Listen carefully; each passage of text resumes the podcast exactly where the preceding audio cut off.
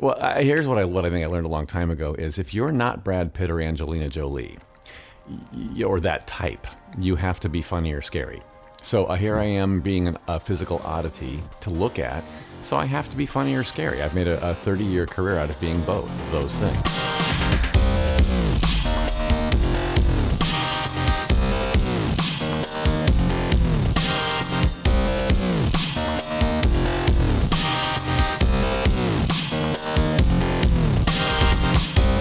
Listening to Inside Acting, a podcast dedicated to demystifying the inner and outer game of success in the entertainment industry. I'm your co host, Trevor Algatt.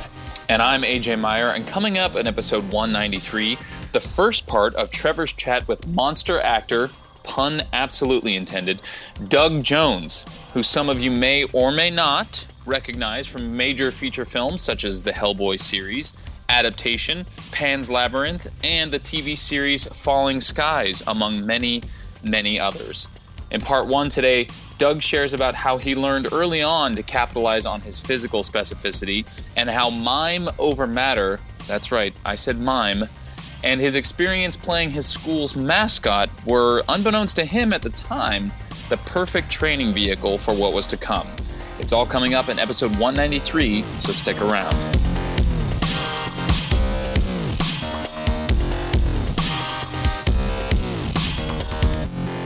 This episode of Inside Acting is brought to you in part by Rehearsal 2, the app for actors. If you want to learn your lines, be off book for your auditions, explore your character, and make stronger choices, there's an app for that, and it's called Rehearsal 2. You can download it right now at rehearsaltheapp.com slash download. That's rehearsaltheapp.com slash download.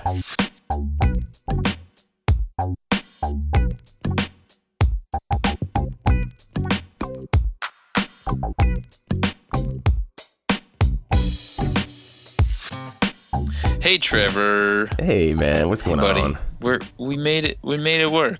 Everything's gonna be everything's gonna be fine. Yeah, this was a little bit of a trial this morning. Um, for listeners who may not know, uh, we're using new software to record these Skype calls, and um, it's called Voila, and it's a great piece of software. It's not really the software that's the issue; it's the multitude of volume inputs and outputs that we have to get just right to make sure that I don't sound like I'm screaming at you and AJ doesn't sound like he's in another room or vice versa. So we finally figured it out after about what 45 minutes. And uh, what's funny is I didn't mention this before. So uh, in addition to the leaf blowers that we should probably at least mention, Yeah. um, I was going to tell you. I, I, I didn't tell you before because we were dealing with bigger fish, but the um, it's kind of hard to describe. The switch that controls the like fan and light in our apartment, like the switch stopped working, but the actual fan didn't stop working. So last night we turned it on, and now it's just on. Like it's just we can't turn it off. It's stuck on. It's just stuck on. It's just Wow. on. So I am cool and well lit right now. All right. Woohoo! Fun times. Well, you know, when stuff eh. like this come, it happens, it's like you just gotta live your life. You just gotta do what you were gonna do and deal with the Yep. background crap. I definitely went to sleep with all the lights on last night oh no! Oh no! because that's what we had to do. All right, I'm gonna get you a sleep mask as a late birthday present. I can't do it. Jasmine uses them, and I just can't. I tried, and it just feels like there's a bra on my face or something. I can't. I just can't do it. You know, I, I I'm, I'm actually in the same way. I can't do sleep masks, but what I can do is just drape a t-shirt over my head. Oh, Like interesting. that, that kind of works because it's not so like sort of tightly on my face. yes. There's jokes No galore here. Tightness on my face. Anyway, Anyway, what's going on in your world, my friend? uh, You not didn't as put much as anything in the outline. No, no, not as much as is going on in your world because There's last nothing in the episode, last episode you were like, "Oh, I can't talk about it, but let me just tell you that epic things are happening." And now you have really good news. So tell us about this. so NBC has been doing these these live musicals. They did Right. Sound of Music and they did uh, Peter Pan.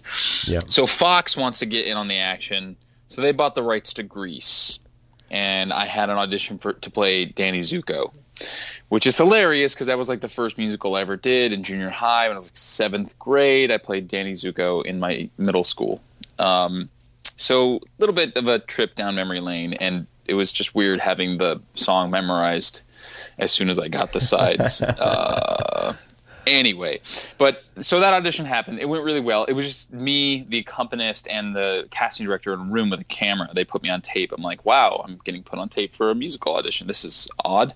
You know, there's a difference between a musical theater audition and an on-camera audition. So to do a musical theater audition on camera was was an interesting exercise in not letting myself become completely mind fucked by the whole mm, by the whole mm-hmm. thing. Yeah. So anyway, that's that. And then the other thing, the actual thing that I think you're talking about, the exciting news is that I did end up booking the uh, New York Music Festival or NYMF NYMF show that I auditioned for that I was talking about in the last episode as well. Yeah. So um, I got an offer, and and the thing that I wanted to talk about there is that even though I did in fact get an offer, there are I, I feel like a lot of questions that actors get to ask, and I just want to make sure that our listeners are empowered to ask such questions. For instance, I really wanted to know if a this show would get me health weeks with equity. Health weeks.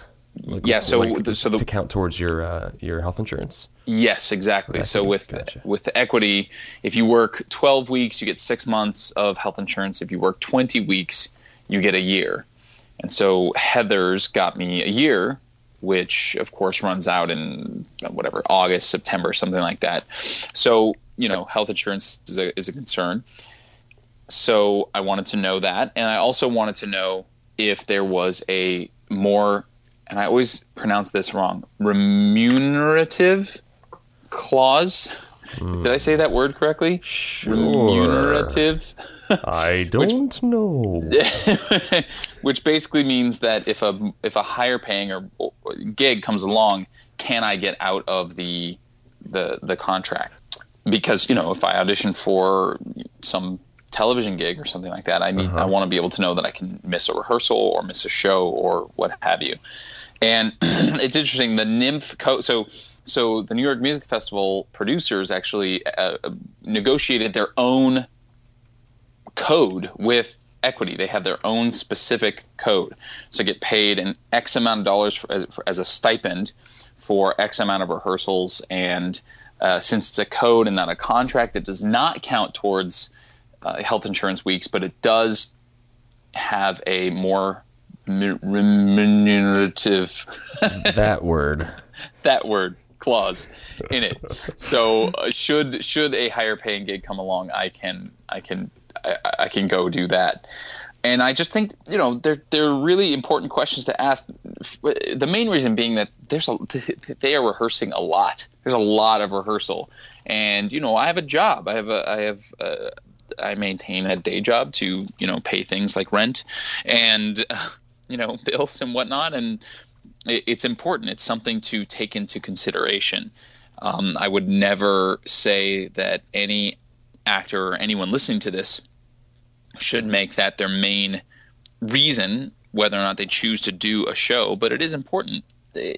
With the whole uh, 99 theater debate going on, like the idea of how much we get paid as actors is, you know, it's been it's been a a topic of conversation lately. Yeah. And you know, yeah. it's it's I, I do think it's it's important to at least know, you know, what what what is in the contract, what what you're actually signing up for, so to speak. So right. that was in addition to like sharing the big news that I that I booked it, it was it was just as if not more important to me that we talked about that.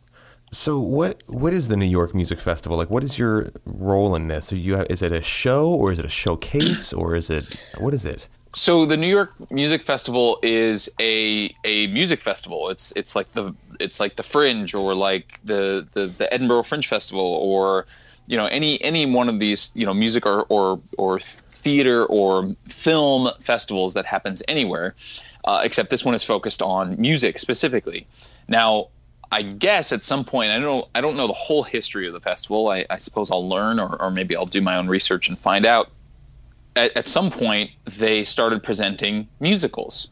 I don't know if you know some people who were writing musicals decided that they wanted to be a part of it and and and asked, or if uh, the New York Music Festival invited musicals to be a part of it, or or what. But they're usually around. Someone said like five or six. Um, but I think there might be more because when I went to see one last year in the program, there were a ton of things going on, like a ton of musicals and, and whatnot. Um, but someone said that there were like five main stage musicals. I don't know. I got to figure out what the history of it is. But there are musical theater performances as part of the New York Music Festival, and every summer, a lot of the people who do musical theater in in the city end up auditioning for these shows and and and being in them uh, throughout the summer. And so they're they're sort of workshop productions of the musicals. We're going to be doing five performances with a possible extension of like two more.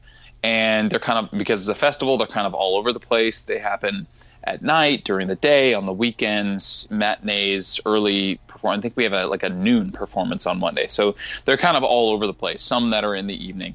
They're usually very bare bones, you know, because it's whatever the the production can afford for that particular for that particular show. Um, and this one's this one's really fun. It's uh, I will I will share more details as as we get closer. Yeah. Okay. Cool. I've talked quite enough. I, but- I was like, I was like, so what is it? What is it? Tell us what it is. Okay. so Oh, you're still. You're, all right. Uh, can you say what it is? What, what the I project can, is? yeah, I can. Okay. I can say. I just, you know, it's, uh, it's. Um, I've just been talking a lot. That's all. Um, it's called Manuel versus the Statue of Liberty, and it is about is actually based on a true story about this kid who was really smart and very into the classics and ended up going to Princeton and then was offered a, a fellowship at Oxford in England and then realized he couldn't go because if he left the country he would not be allowed back in because of the way that the immigration laws work in this country his I guess his mother didn't have her green card, and so therefore he wasn't considered a citizen. And so he, if he left the country, he would not have been allowed back in. So I don't really know what happened to the guy, but the, that's what the musical is about. So it's called Manuel versus the Statue of Liberty. Manuel being the kid, the Statue of Liberty representing the United States, and they literally have a boxing match, and Oh, wow. uh, thr- throughout the boxing, so it's a comedy, and throughout the bo- throughout the boxing match. Um, there are little scenes that break out of his life and hi the people that he were surrounding him, the people that supported him, the people that didn't support him, and so the the only people who play the same character the entire time are Manuel and the Statue of Liberty. Everybody else in the ensemble plays like ten different characters, so it's totally right up my alley. I'm Yeah. playing I'm playing like a, a Saudi prince, um, like a a, a, New York uh, uh, deli owner, East Indian doctor. I mean, it's crazy. It's all a, a referee. I'm like the ref for the boxing match. It's it's fun. It's it's really fun, and it, and it's and it's funny, and and I'm I'm excited about it. I have not heard the music. I read the entire script, but I have not heard the music. So uh, it'll be interesting to see what that's like. But but yeah, I'm I'm excited about it, and now it's just a matter of, like I said, figuring out, you know, the I don't know stipulations, if you will, of Sure. the actual agreement, the the contract, and then also figuring out how to make it work with my my work schedule so that I don't starve and I can still pay the rent. Right. And when does it? Uh, when does it open? Uh, it runs like the last week of July. Okay. Okay. Cool. Something Cool. like that, with uh, right. about four weeks of rehearsal starting at the end of June. And is this going to conflict with your UCLA gig, or that that doesn't start till like the fall? That yeah, right. That's in the fall. Okay. that's in the fall. Because that's when school Yeah. starts. That's Okay. when school starts. yes, off to school. All Trevor's right. off to school. Kick ass, Yeah. dude. Well, congratulations. Uh, Thank I'm you. not, I'm not surprised to hear you're you're involved in another musical where you're playing a lot of different roles and a lot of different characters. I mean, that's like you said, that's your wheelhouse, man. You're really good at multitasking as an actor. And I, That's I, that's a good way to put it. Multitasking. yeah, multitasking, and so it's really cool to hear. I can't wait to hear how that uh, how that unfolds. All right. Well, we've got a question we're excited to respond to on this show. But before we get to that question, we have a huge shout out to one of our sponsors. Oh, yes. Oh, yes. And who else but VO2GoGo.com, the award winning voiceover training system and winner of Backstage's Reader's Choice Award for Best VO Training four years in a row. Visit VO2GoGo.com slash start a free getting started in voiceover online class that'll help you add voiceover to your acting portfolio. That's VO, the number two, gogo.com slash start.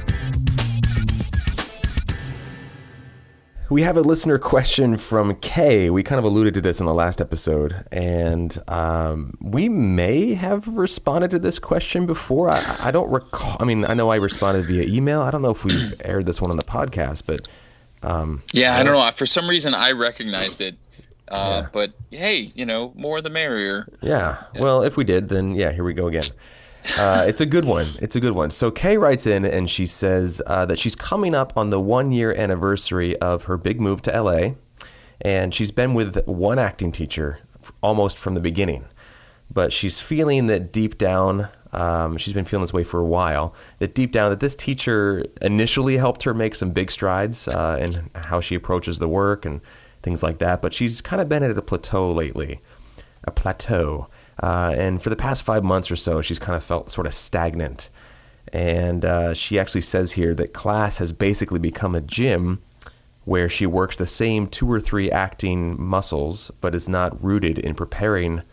Uh, this this class is not rooted in preparing her for her the career cardio she needs, such as cold reading techniques, audition skills, or much actual practice of the in theory character development lessons slash lectures uh, that are taught.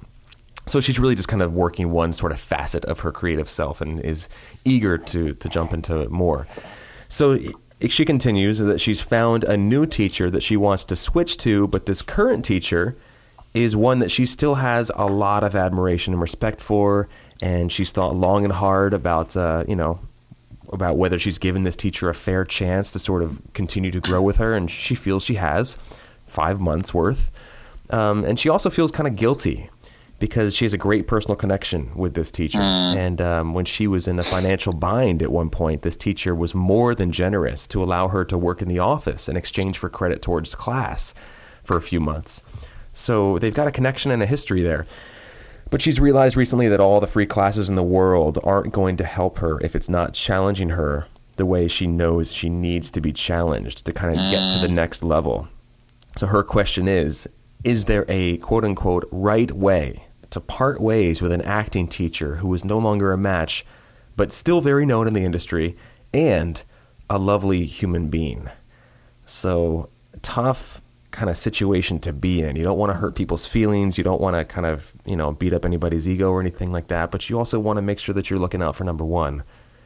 So, yeah, uh, yeah I mean, I um, I responded via email to her, and uh, uh, you know, I'll talk about that, but I want to give you a chance to kind of weigh in here, AJ. Do you have thoughts off the bat? Oh yeah, I mean, I, I, I thought your email was so was so perfect um, because you know one of the I, like the main thing that you said that I that I really respect is any acting or any artist or acting teacher worth their salt, you know, is going to know that artists sometimes grow out of a particular thing, a, a class or a teacher or whatever.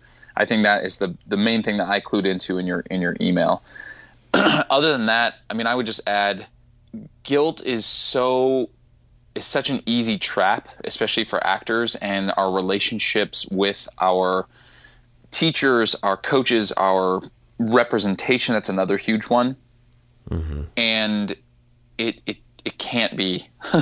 I guess it, it, it just can't. Tra- I, I get that it is a relationship business, and we say that obviously we believe in that. We say that a lot on the podcast. I get that, but at the same time, there there there are actors out there who aren't feeling guilty and taking the next steps as a result, and they're they're they're they're making bigger strides than you and I don't mean you necessarily as in uh, Kay, who who sent in this email. I mean just the royal you. Like if you, the royal you, are not taking those steps out of feelings of guilt or whatever story it is that you're making up in your head about the outcome, there are some actors out there who are, mm-hmm. and they and they are the ones who are, uh, you know, may, maybe making the strides that you're not as a result. Mm-hmm. Uh, that's really the only thing that I would add on to your um, to your response. Okay, and that's um, that's really um, it's a really good kind of way to look at it. I, I feel like there are sort of two levels to this, and number one is that in in any learning, I mean, this is just the way the brain works. When you're learning a new skill or you're learning, a, you know, something, typically there's a sort of initial burst of progress, and then there's a long stretch of months, sometimes even years, where it feels like there is no progress being made whatsoever. And then there's usually another sort of level up, or like just sort of paired, like um, oh, what's the word I'm looking for? A sort of quantum leap in ability and in you know internalizing the information and, and applying it. And then there's another long stretch, and then there's another leap, and then another long stretch, and that's just kind of the way learning works a lot of the time, most of the time, in fact those sort of long stretches followed by those little kind of bumps and, and jumps in, in ability. So that's something I think to take into account when it comes to being with somebody for a long time and studying with them that, that there's going to be times where it feels like nothing's happening. But mm. trust that there's work being done under the under the hood. You know, things are happening. Things are and and that if you stick with it, there will be jumps. Uh, however, uh, it sounds like Kay has really been with this and felt like this, and, and a lot of times this is this is you know something we talked about on the show before. A classic problem is is L.A. and New York are full of professional students, full of mm. people who just pour all their money, resources, time into training and class and things like that. And hey, that is awesome. I mean, you and I have poured a lot of time, money, and energy and things like that into into class but there comes a time when you've got to sort of move on and it has to happen and like you said aj and like i said to kay you know any teacher like you said worth their salt is going to understand that we've got to constantly be reinventing ourselves as artists that if you are to stay in one place for too long you're just going to start to you're going to stagnate the the kind of core of kay's question is how do i do this how do i talk to this person that has been really good to me and that i've learned a lot from and, and sort of let them know this is where I'm at. And, and my advice was just be completely transparent. I said, I even said in the email here, I wrote, um, would it be possible to tell this acting teacher exactly what you've said in this email? Just yeah. the trepidation, the awkwardness, the longing, the respect, everything. Yep. I mean, some vulnerability and transparency goes a long, long way. That's a, a great way to instantly create connection. Hey, how you doing? I'm scared of this I love hmm. this. I'm really nervous about this. This thing makes me angry. Like we all experience those as humans, and and um, you know if what if our job as actors is to sort of live the human condition in public, so to speak, then why would we not do that in our lives? You know, and I think that even a situation like this, if you just tackle it as openly and rawly, as open heart as possible, it can only even add to you know, the sort of um, soup that you that you draw on for your for your um, creative work. So I also concluded with everybody's different. You know, I'm sure somebody out there has written a great blog post or something about this very thing. Uh, but my approach, and it sounds like yours too, AJ, would just be full ownership and acknowledgement of the situation, the awkwardness, the fear, the love, everything of it, and just say, you know what, this is where I'm at, but this is what I'm feeling, um, and I I want to kind of get your two cents on it, and it doesn't sound to me like this is the kind of acting teacher that would say, "No, you must stay with me. I can't believe you'd, you'd ever think of stuff." I mean, it doesn't sound like that would be the case. Um, and I would even more of a reason to run screaming yeah, in the seriously. other direction. It's, it's so it sounds like this could be a really great opportunity to sort of level up uh, in your relationships and as a person too. N- not just you, Kay, but anybody. I mean, yeah. I, I, as I'm speaking here as a sort of struggling people pleaser, I, have got a lot of that going on in my sort of personal life. I, I constantly want to just not rock the boat and you know be nice to people and be liked and. I think a lot of us struggle with that as actors. I think that's yeah. kind of comes with the territory a lot of the time. Um, so yeah. here's a great opportunity to practice the opposite, but in a compassionate, loving, you know, caring way. I just want to add one last little thing, Trev, and it, it came from you saying the t- you know what the way that learning works sometimes, where there's a big burst and then a long trail and then a big burst. I think that's true of of artistry, especially because it takes so long to master, and, and even then, there's no such thing. Mm-hmm. You know, there's no such thing as as mastering um, a, an art. It's just something that we practice uh, constantly for our entire lives. And on that note, I was going to say that perhaps some time away, there's nothing stopping Kay from coming back, and perhaps some time away, some other life experiences, some other class experiences will actually lend themselves to learning more in this particular one. Mm. You know, uh, maybe there's something that is not clicking with her right now because there's a, a life experience that's missing or something like that. Yeah. And it's like, oh, you know, I feel like I've plateaued here. It's like, okay, I'm going to take a break. I'm going to go and I'm going to, you know, who knows, live in Romania for three months or something. and then you come, you come back and go back to that class and go, wow, like I, I see everything that we've done before. It's the same words, the same maybe three muscles as she puts it in the email, but a completely different take because yeah. of because I'm different. Yeah, I, I'm a fan. I have a, I have about probably ten books or so in my sort of personal success library that I I revisit every few years, and I'm always amazed to see how many of those books have been re- completely rewritten.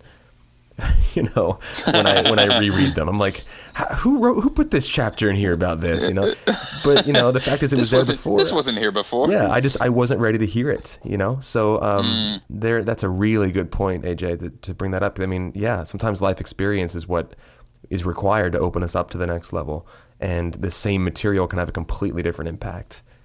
But Kay, it sounds like your instincts are are shouting at you to take action uh, in one direction. Um, so I guess the, the the sort of in summary, be open to what the future could hold, but uh, be vulnerable in the moment and honest with yourself and with everybody around you, and you can't lose. Well, okay, thank you so much for the great question. Really, really good one, um, and really appreciate you listening and uh, and asking for our take. All right, anything else before Sweet. we roll into part one with uh, with Doug here?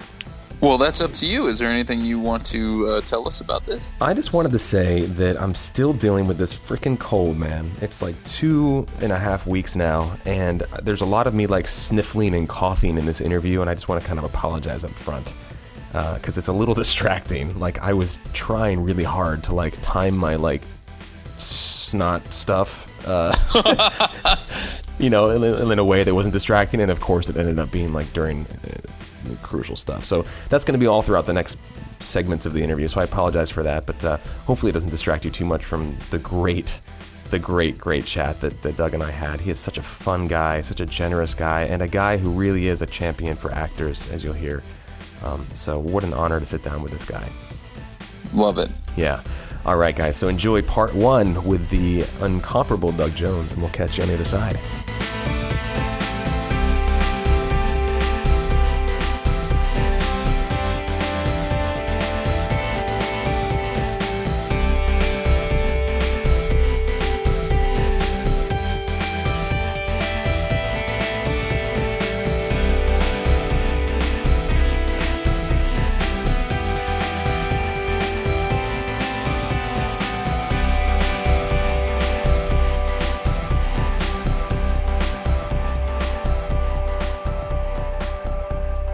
Everybody, this is Trev, and I'm really, really excited to be sitting here across from one of the most interesting actors I think I've I've ever seen, um, Doug Jones, who is probably best known for his work in Hellboy and uh, Pan's Labyrinth, a lot of work with Guillermo del Toro, and also in Falling Skies, a TV show Falling Skies, which I believe you're a lead on. I am. Yeah, yeah, I'm one of the regulars. Yeah. So um, lots and lots of work. If anybody listening to this wants to just check, pull up his IMDb while you're while you're listening to this, you may get to the end of it by the end of the interview. You may not. It's it's quite. He's got quite a career, and uh, you're also a contortionist and oh, a very physical actor, and yeah. just a lot of really interesting work and roles that you've done. So I'm super stoked to to have you on the show. Thanks well, for taking the time. I'm stoked to be here, and thank you for. Yeah, that's quite an introduction to Probably the most interesting actor I've ever seen. He said, which means I look weird, people. You can't see that. But uh, yeah, but again, pull up those pictures on the Webernet while we're talking. The Webernet. well, that's what the kids are calling it, right? The Webernet. The Sure. no, I'm sorry, the worldwide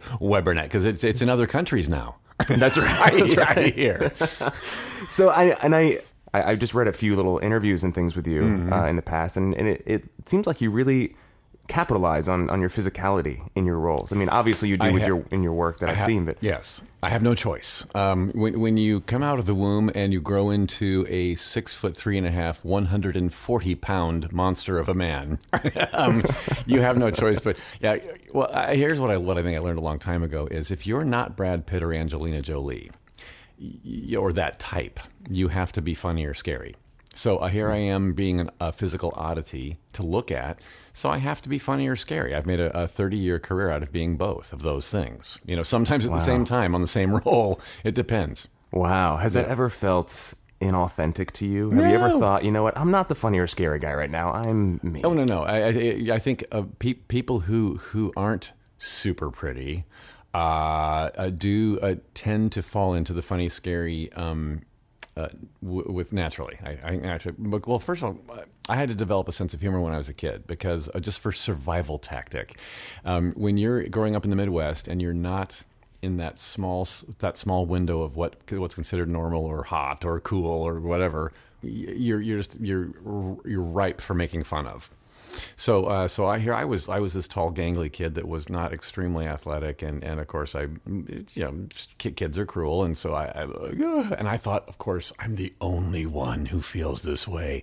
So you you can you have a choice. You can either become this in, inward child who sits in the corner and rocks back and forth and hits his head on the wall, or you can develop a sense of humor and go meet the public uh, on your own terms. So that's what I chose.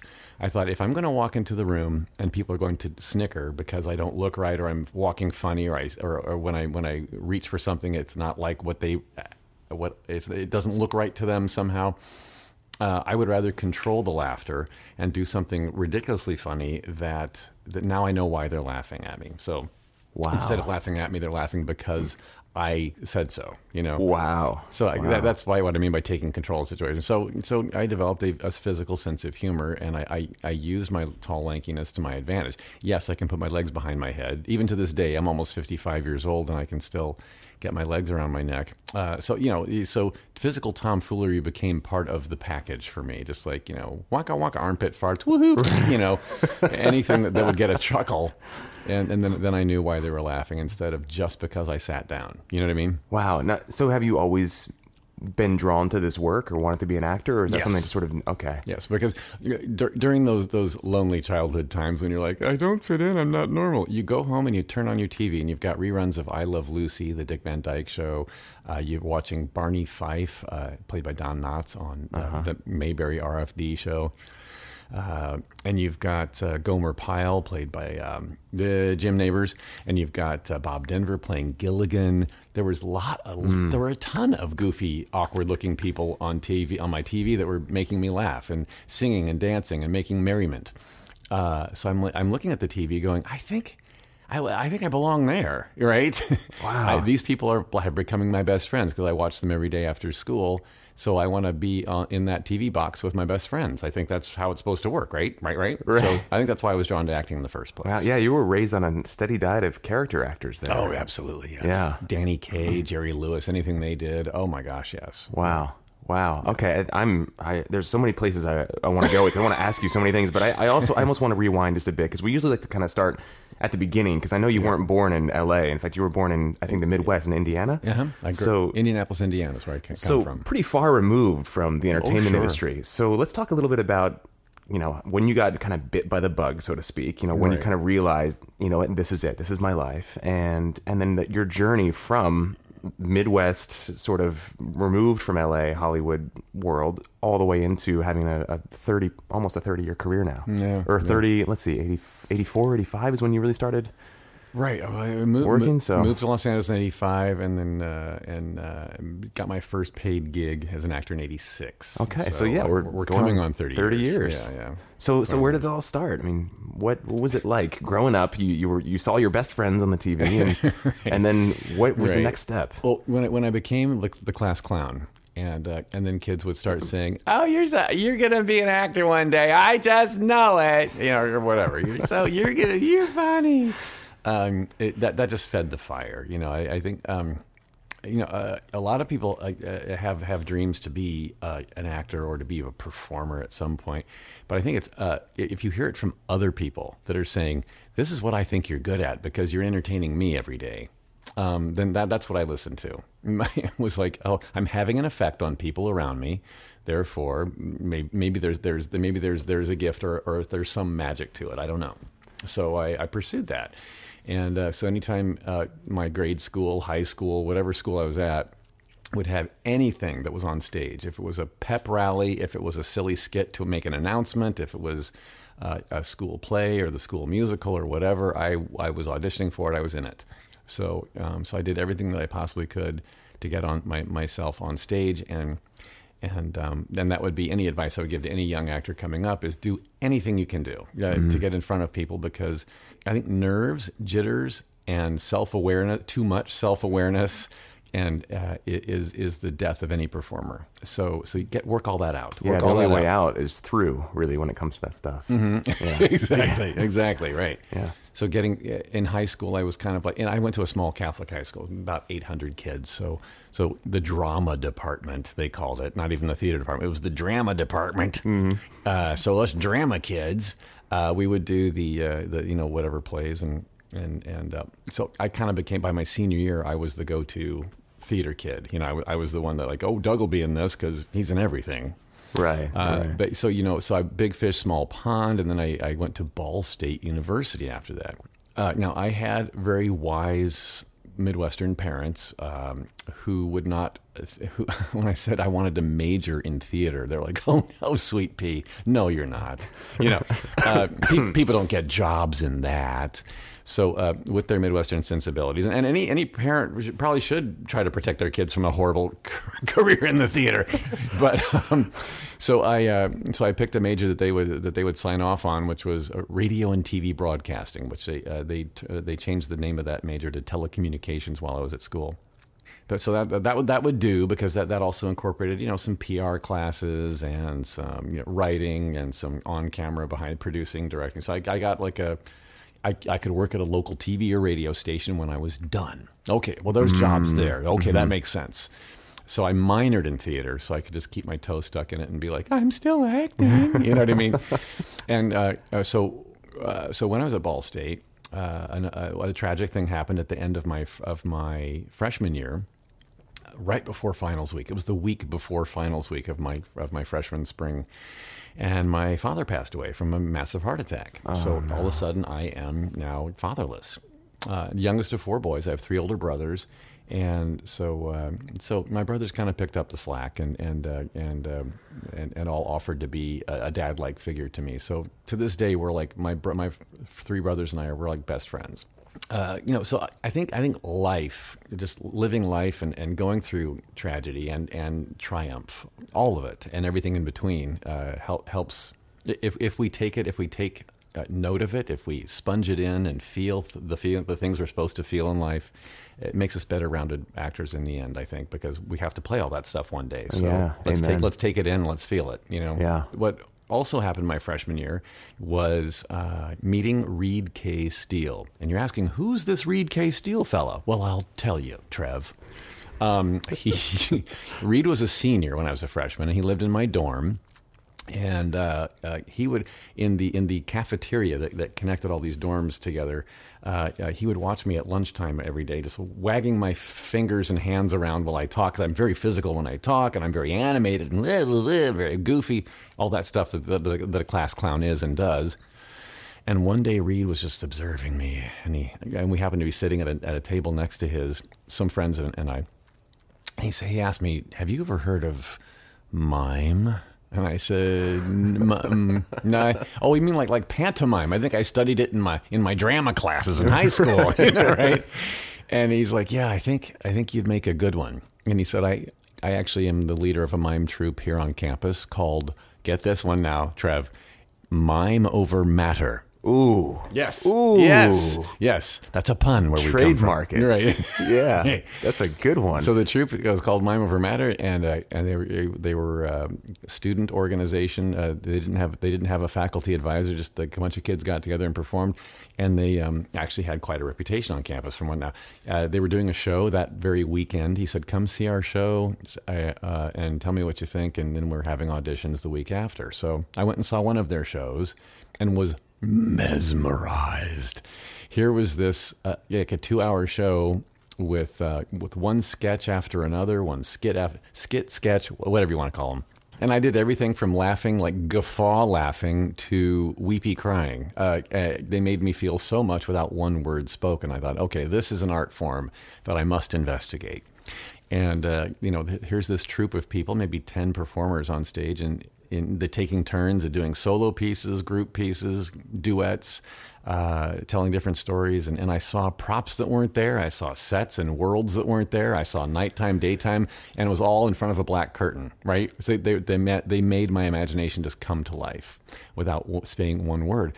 So that's when I realized um, I auditioned for the mime troupe and I got in with, with no with no trouble. Th- thank heaven. Uh, so I became a four year member of of Mime Over Matter at Ball State, and by my senior year, I was the guy telling young kids, you know, you'd be a good mime, kid.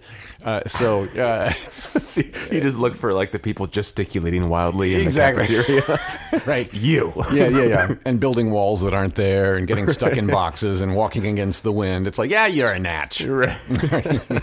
So A natch. I've never heard that. I'm stealing that.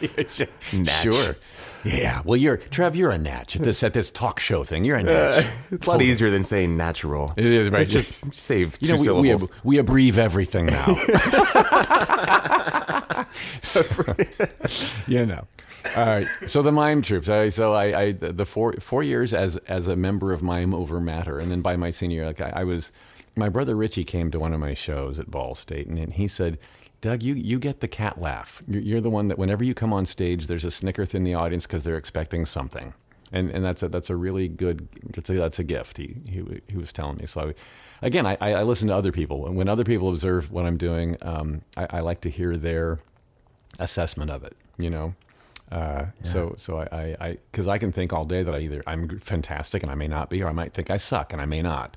So were you, were you doing other theater while you were in the mi- in, Uh, in mime over matter? Yes, I, I did a just a couple of plays in in the small box black box theater that you know the 99 seater on campus.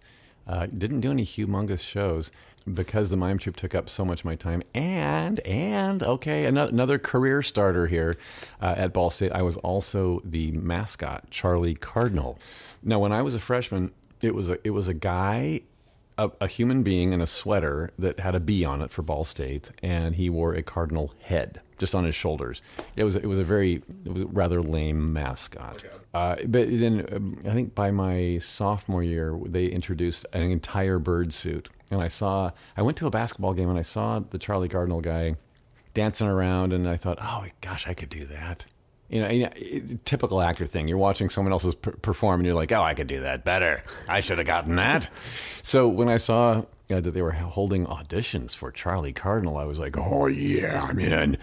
So I'm not gonna lie, Trev. I did ri- rise to a certain place of notoriety on campus. I, it's in your Wikipedia article. is it really? Yeah, it is. Oh, I, I haven't read my Wikipedia, but uh, uh, I, I, I thought you know, I, I took that opportunity and did something with it, and um, and I, I made and I, I learned a, a very valuable lesson that, that I've carried on throughout my the rest of my silly career in, in monster suits, is that you know when you're wearing a big bird suit uh, and you have you know thousands of people in an arena to entertain something has to come out of you that's that's beyond standing there and flapping your wings. You know, you have to do something and be something and feel something and emote something.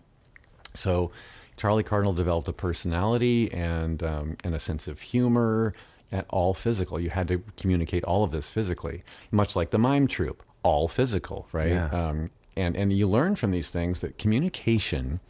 Uh, we're sitting here talking on a sofa right now. You can't see that, listeners, but we are, and uh, and we're we're basically using a lot of words. But uh, what come with those words is physical gesturing, facial expressions, body language, body positioning, posture, all that stuff. All of that communicates something. You can say the same line of dialogue three different times with a different visual, and it will mean three different things, right? So I, I learned all that by being a mime and by being a mascot, by, by wearing a big bird suit and having to make something come out of it without one word spoken ever. So, uh, so Wow. that, that was valuable time for me in college.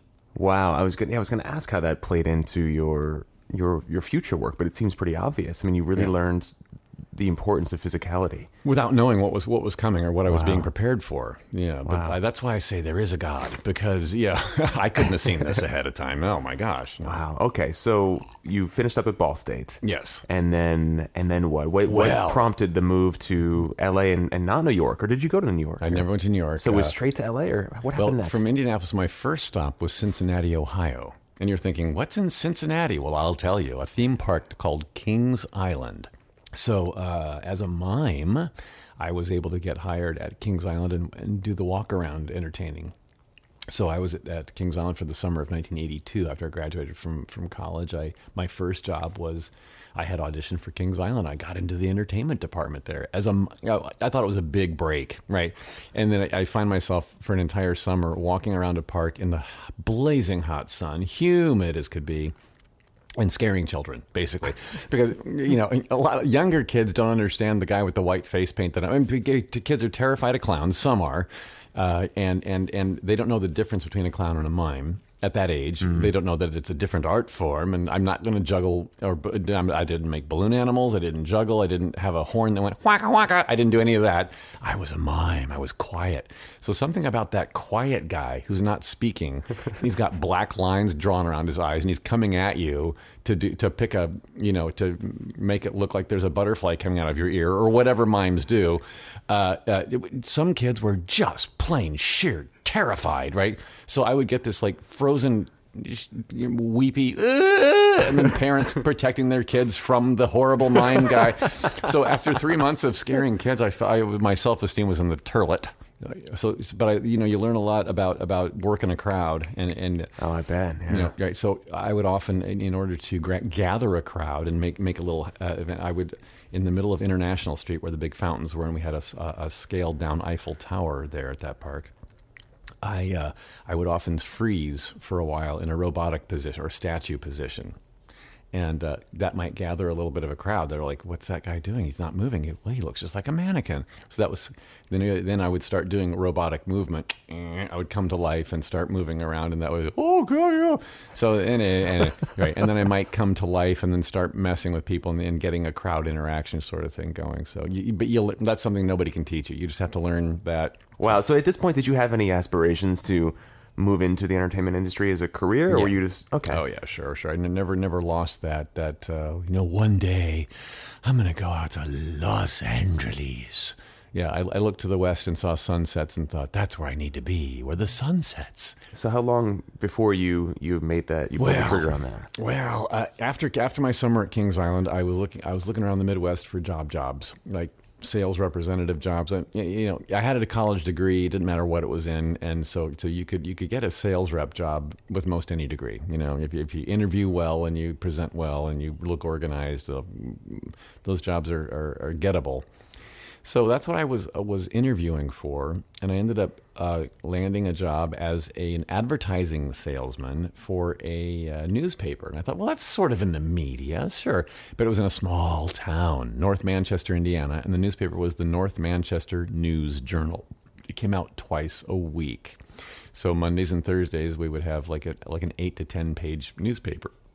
So very very small, very small. The town was only six thousand people. Uh, so that's why, as a recent college grad at age 22, just right before my 23rd birthday, is when I got this job, and and I was I was the director of advertising, which is a great title for for a 22 year old kid to have. Yeah, I right? was going to say. Yeah, Uh, sounds impressive. Yeah, yeah. but there was no place to go from there. If unless I bought the paper from the owner, there was no moving up. Mm. I was already at the top of the food chain on the advertising department there. Let's see, they, they ran a, a news article. Of course, it's a newspaper. So, welcome to the staff, Doug Jones, who's going to be taking over the advertising department. So they had ran my picture on the front page of the paper with like an introduction article, and the local librarian at the, at the library had been a Ball State student while I was there. She calls up the newspaper and says, "Hi, Doug. You don't make yeah. We never met, but I went to Ball State too. Are you still doing mime?" That's what she said. Wow. I said, "Yeah. Well, I, I haven't, but yeah, I could because I, I was thinking like, okay, I'm a responsible adult now. I have to wear a tie and carry a briefcase, and I have to have a job and make money."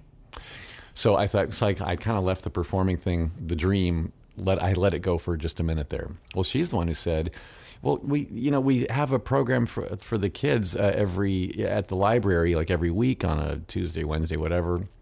Which is um, like story time, where somebody comes in and reads from a book.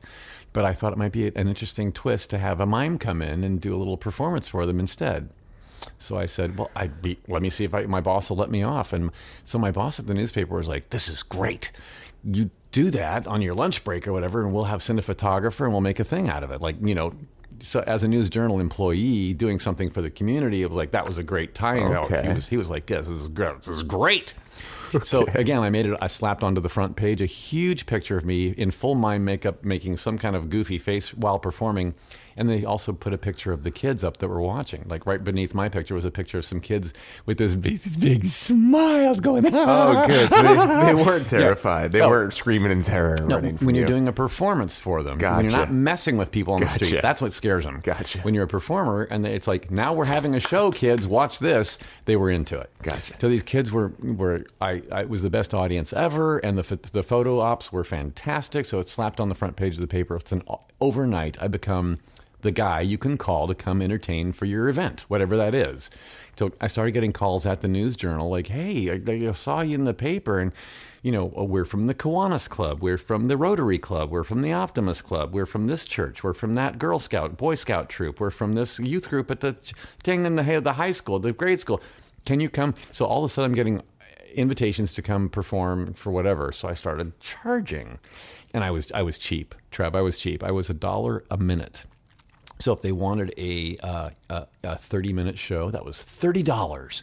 Well, what started happening was, I mean, you know. Um, uh, uh, one organization might have a chapter in another city that was n- nearby or another town, and so I started getting invitations to, you know, the the uh, Warsaw or the Wabash or the Fort Wayne chapter of the Masonic temple that I had uh, in, uh, performed at or whatever.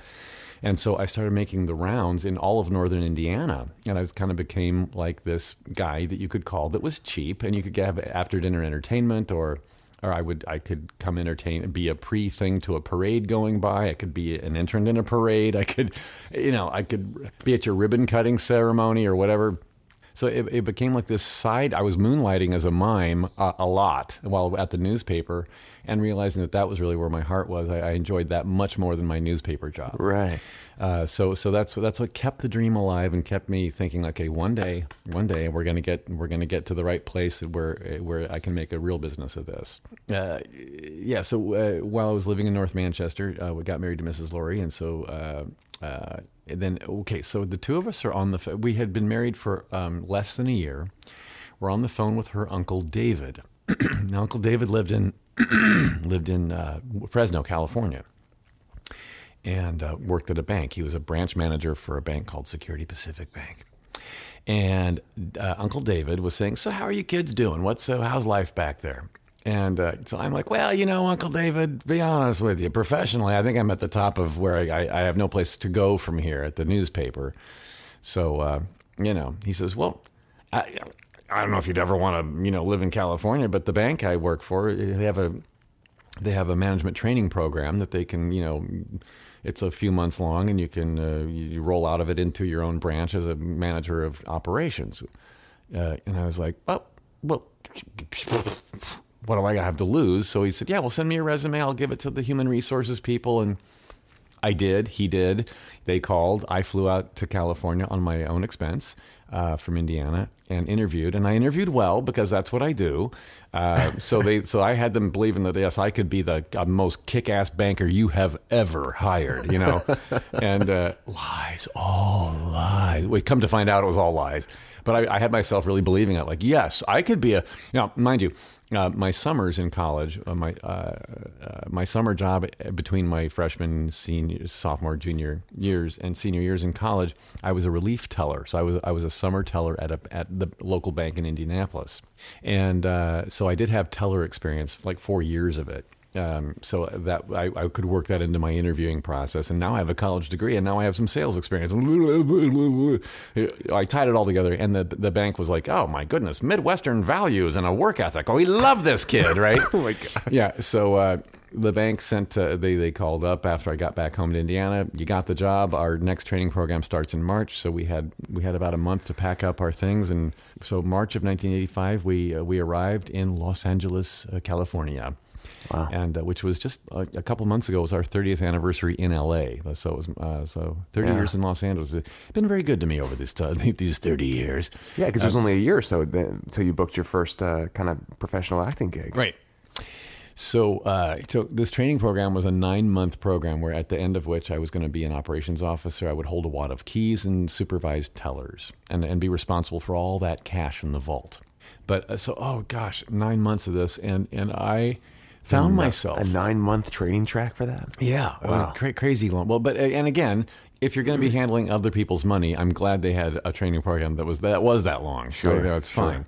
Uh, but um, but wow. Uh, during that time, I would be at the Beverly Hills branch or a branch in Hollywood, or and and uh, and I would see people come in. They're like, "Oh, I recognize him from movies and television." Or you know, uh, uh, Zsa Zsa Gabor's sister Eva Gabor, who was on Green Acres, another sitcom from my childhood. She came in to you know to put her diamonds back in her safe deposit box after a weekend of partying, and I'm thinking, oh my gosh, there's famous people here. and so it just you know when you and when you're hungry for that, you just like you just oh that's all I could smell now. Was all I could smell was show business all around me, and I wanted it. So I started losing interest in the bank really fast. And uh, and uh, uh, here's the thing: my my supervisors in the training program they kind of caught wind of this. Uh, they saw my my performance dropping drastically, and I wasn't learning the things I was supposed to learn. And banks banks are full of of little pieces of paper, Trev, and you have to know where all those little pieces of paper go and and how what they get married up with other pieces of paper, and they have to be filed somewhere, and they have to be database entered somewhere. And computers aren't what they are today, but uh, but oh my gosh, you had to learn. I had to know computer. Oh, and we would get these printout reports that would be like loss prevention things, and you had to keep track of. Oh, there was too much to. Multitasking. I don't do that That's- well. it- the whole thing sounds so icky to me. I mean, like I said, Right. thank God there are people that can that are built for that. But Yes, yes. But man, I just Right. it- like an artist, a creative person hearing about that, that Right. sounds just like hell. Yeah, right. There's that right brain, left brain thing, and whatever Yeah. side it was, I wasn't using it. So, uh, oh, so they fired my skinny ass.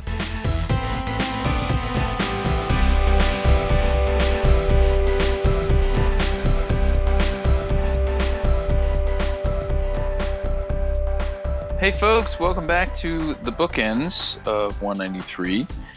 Trevor, I'm so excited and also so jealous because I remember way back in the day, Actor Fest 2000, uh, when I first met Doug Jones and invited him on the podcast, and then hounded him like a Twitter dog for months and months and months. Uh, and we finally, finally, finally made it happen. Shout out to Jen also for her uh, involvement in getting him on the show. But so excited to have him. And and actually, as of this recording, I've not actually heard the interview, but I'm so excited to hear it because I, I really like I like Doug and I, I, I like uh, his his body of work and um, and it's a little bit of a um, little bit of a Woody Schultz catch up uh, in the in the whole uh, you know mocap stuff. But anyway, um, just just really cool that we finally got him on the show. I actually haven't edited this interview yet, but I I think it's going to be a three-parter. But so I'll just say in part three, uh, he talks about reinventing himself and how sort of he's now transitioning away from a lot of the physical work he's done into sort of more character, um, like actual live acting work. Um, so really, really kind of cool journey that he's had and continues to have. And and I want to say, AJ, that he completely remembered uh, your your kind of encounter at Actor Fest. He brought it up when he first came over, and and uh, the only reason we haven't got him on sooner is because he's extremely busy. The guy is working Yeah. nonstop, and he Yeah. was so happy to be here. And he drove all the way from Santa, Santa Clarita to Culver City just to do this interview. Wow. Uh, in the middle of shooting who knows how many things. So, lovely guy. Uh, all right, so your pick of the week. It's sort of a dual pick, but not really because they're kind of the same thing. But uh, yeah, it's the same. It's the same idea, just on two different uh, apps and, and two different platforms. So, I, I've been playing around with, uh, and and also just supporting Jasmine and playing around with these these live broadcast apps for iPhone and, and Android. Um, the two most popular right now are Periscope and Meerkat. And I wanted to bring them up because I mean, not only am I pick of the week because what they do is just incredible. It's like such a it's a it's a mind blowing thing, even for somebody who grew up in the age of this type of technology. It's like what you can do what.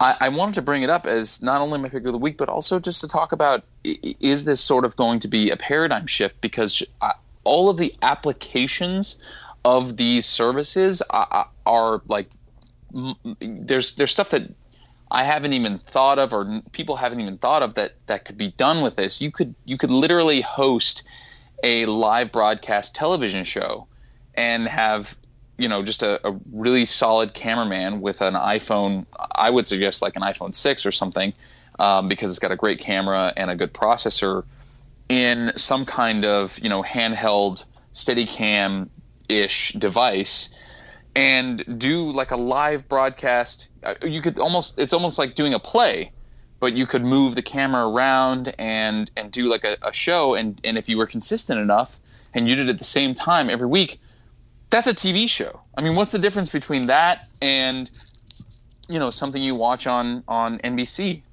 Uh, It, it's incredible, and and and the thing that Jasmine used it for was super inspiring. She basically held a global dance party where she had a DJ that she sourced in Los Angeles, in Venice specifically, and then she had satellite parties, one in Runyon Canyon in Los Angeles and one in Central Park in New York.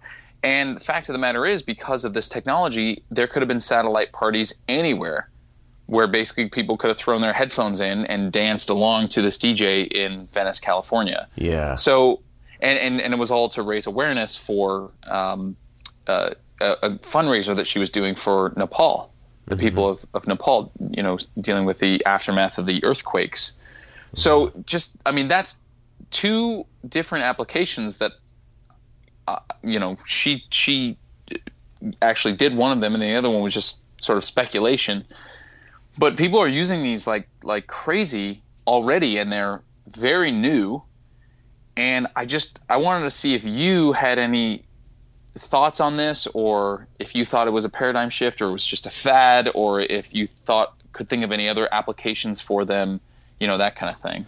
Jeez. Yeah, well, I, I downloaded Periscope, uh, and I, I haven't broadcast anything yet, but I have I follow a lot of people who broadcast constantly. I follow Bonnie Gillespie, and she's not only broadcasting a lot, but she's also recommending broadcasts to me.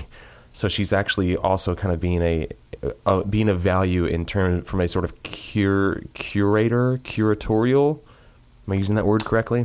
Yeah, yeah. I I spoke to uh, this actress named Tanya Perez, who is friends with Ryan Basham, who's been a guest on the show, and she also knows Bonnie's work and, and stuff. She was at uh, Jasmine's fundraiser here in Central Park, and she said that part of what Bonnie's doing is not only using it like crazy, but also teaching people how to use it, recommending, you know, br- like you said, broadcasts, but also, Yeah. you know, uh, tips and tricks on how to maximize it. She Yeah. had, she, I think she went out and bought like an iPad Mini that's just for broadcasting. awesome. Well, what I really like, like Bonnie, Bonnie used the word, or maybe she coined the word brand prov, which I really like, meaning that the, these apps and these this technology gives actors and creatives and anybody really the opportunity to sort of continually brand themselves um, by sort of playing with uh, what is of value to people and bringing their personality and you know everything that makes them uniquely them to the world on a consistent basis. And uh, personally, I mean, it's so new, so it's always impossible to tell. But it seems like this is a technology that's going to be here to stay, and I, it's only a matter of weeks or at the most months before somebody figures out how to like blow this thing up and make it not only like a mainstream thing that everybody uses and tunes into, but also something that is extremely financially rewarding uh, if used in the right way. Like some kid is going to figure it out. Because on Yeah. one level, it's really not that that different than UStream, which has been around for years. Yeah. But it- somehow it is very different from UStream. Like UStream didn't more up the way this is, you know? Yeah. Yeah. It's just more mobile. Ustream Yeah. was uh, browser dependent, computer dependent. This is this is happening on mobile devices. Yeah. And and I also you know on that on that tip of of speaking about monetizing it and stuff. One of the things I find fascinating is, is if you look at Meerkat, which is on both iPhone and Android, the top the people with the most number of followers are mostly celebrities. Um, I think Madonna's up there. There's a couple of other you know celebrities that are up there. If you look at the top people in Periscope, they're I've never heard of them. Yeah, they're all like YouTube. They're not celebrities. They're they're I don't know who they are. I don't know what YouTube I don't know what. people, Yeah. YouTube people maybe, or they're they're offering some kind of other value, and I think that's fascinating because we keep one of the things we keep talking about on the podcast is like disrupting the status quo. You know, you were talking about the self-publishing thing a few episodes ago with books, Mm-hmm. yeah. and I mentioned you know that it's happened in mus- music, and we're also seeing it happen in film and television, and now with this, like, what is what is this thing? Yeah.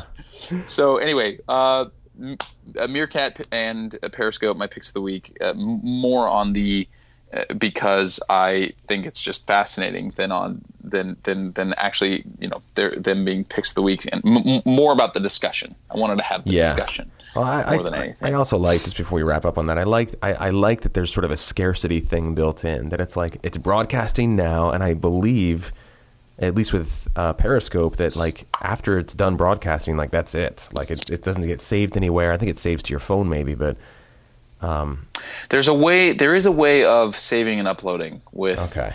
I know with I think with Periscope, and I don't know if it's the same with Meerkat, but but Bonnie, this is something that Bonnie talks about. You know, uh, so it is it is sort of like you can have it be like Snapchat where it just goes away after you're done, or you can uh, you know save it for posterity. Yeah, really, really cool, man. Just great tools available to people today to just add value to the world and make a name for themselves. Interesting stuff. Yeah. Uh, what's your pick of the week? So I'll be really quick here because we're running out of time. My pick of the week is a website called swimswam.com. It's essentially a news website for swimming. Um, longtime listeners know I haven't talked about this recently, but uh, you know I've always been a big fan of swimming. I grew up swimming competitively. When I can, I still get out here and, and swim with a team uh, called Southern California Aquatics. It's been a long time since I broke my wrist. Really, I haven't been in the water that much but uh, still a big swim fan. And what I like about these this site, and especially some of the videos that are produced, there's a guy named um, Mel Stewart who's a, an Olympic swimmer from days of yore, and he's now kind of become a sort of internet sort of swim celebrity guy because he produces these really great little sn- news snippets called Gold Medal Minutes and uh, they're usually five or six minutes, but they're so well done. They're so flashy and, and well produced, and they they really make the sport of swimming cool, which just brings so much joy to my chlorinated heart. Because you know, swimming is always seen, I think, as sort of a fringe sport, and I think it's one of the greatest sports in the world. I mean, you know, all sports are pretty great, but I really love swimming, and I, I just love that they it's being portrayed in a, a sort of cool light, and I would love to see more people. Um, you know, hop on board. So if you have any interest in swimming whatsoever, collegiate swimming, professional swimming, Olympic, whatever, like check out swimswam.com and specifically look for the gold medal minute videos which come out about every week or so. They're just really cool. Really cool. Awesome. And then we, We have uh, also Oh, go for yeah. it. Take it. Take it away. We also got a, a listener pick from a longtime listener, friend of the podcast, member Matt Bailey.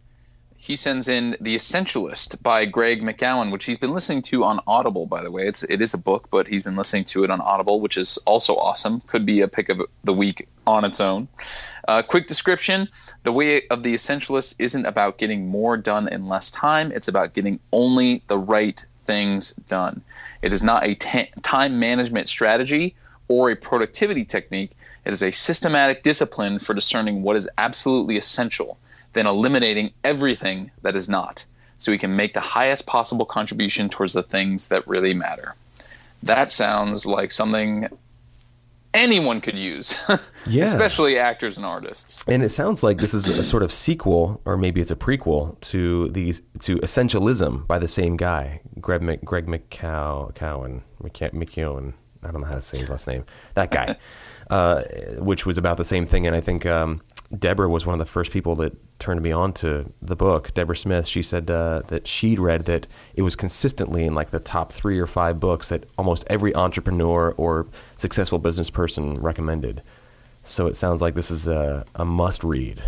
The, Nice. the Essentialist and Essentialism. I'm gonna Essentialism. I'm Yeah. gonna get them both. What- All right. So to recap, that is swimswam.com for all your cool, flashy swimming news. Periscope and Meerkat when you just want to show the world your life.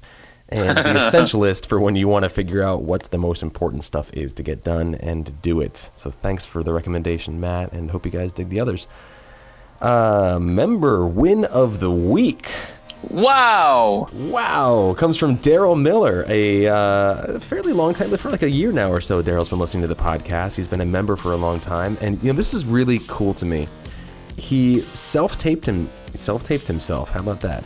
He put himself on tape for a, a web series with no reader, no basically no additional support. He set his eye line, and he actually read his other lines, like his off-camera lines, or had somebody else, I guess, dub them in afterwards. So he actually No, he he- did it afterwards, and he changed the pitch. Yeah, because one of them So sounds. is- Yeah, one of them sounds like a demon, which is clearly a voice alter, but the other one sounds like a woman, but it was actually him just with a pitch change in his voice. Yeah.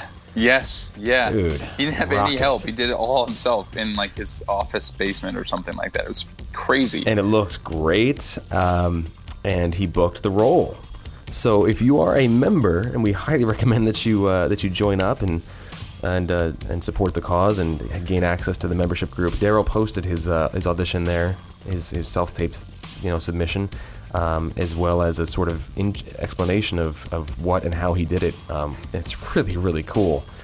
So uh, let's see here. He shot one episode of a web series, just booked his second web series pilot. They liked his taping so well that they gave him a larger role that will extend into at least the second episode. Um, I just think it's so cool, man. Produced the entire thing with no reader. Badass. Congrats, Daryl. yeah. Yeah. So cool. Yeah. So cool. Alrighty. Well, today's episode of Inside Acting was produced and co-hosted by yours truly, AJ Meyer, and of course Trevor Algatt. Jen Levin is our production coordinator. Gadali Gubarik is our marketing and web director. Jasmine Bristow is our director of public relations, and Deborah Smith is our community manager. Trevor Algatt composed some, most, all of our theme music. There's one. There's one little clip that you're still using from GarageBand, right? Uh, even one or two, yeah, I think. Yeah. Yeah. Trevor Algatt composed most of our theme music. you, you can sign up for our weekly email dispatch and listen to all of our recent episodes over at our website, insideacting.net. You can also find us and leave a review for us on iTunes. Reviews help Yes, a lot, so please. please do it. Huge thanks to our sponsors, Rehearsal 2 and VOToGoGo.com, and thanks to you, our loyal listeners. How about that for an alliteration? If you love Inside Acting and want to help keep the show going, sign up as a monthly member. Get cool perks like access to our exclusive membership masterminds group, another alliteration. Freebies like access to my digital actor workshop, which is partially uploaded on the membership form right now, and discounts on merchandise like IAP t shirts and other upcoming podcast offerings, and much, much more. Just visit insideacting.net and click on the membership tab. All right, and that's it for episode 193 of Inside Acting. Thanks for listening, everybody. We'll see you next week. And in the meantime, be transparent. Loving it, loving it, loving it.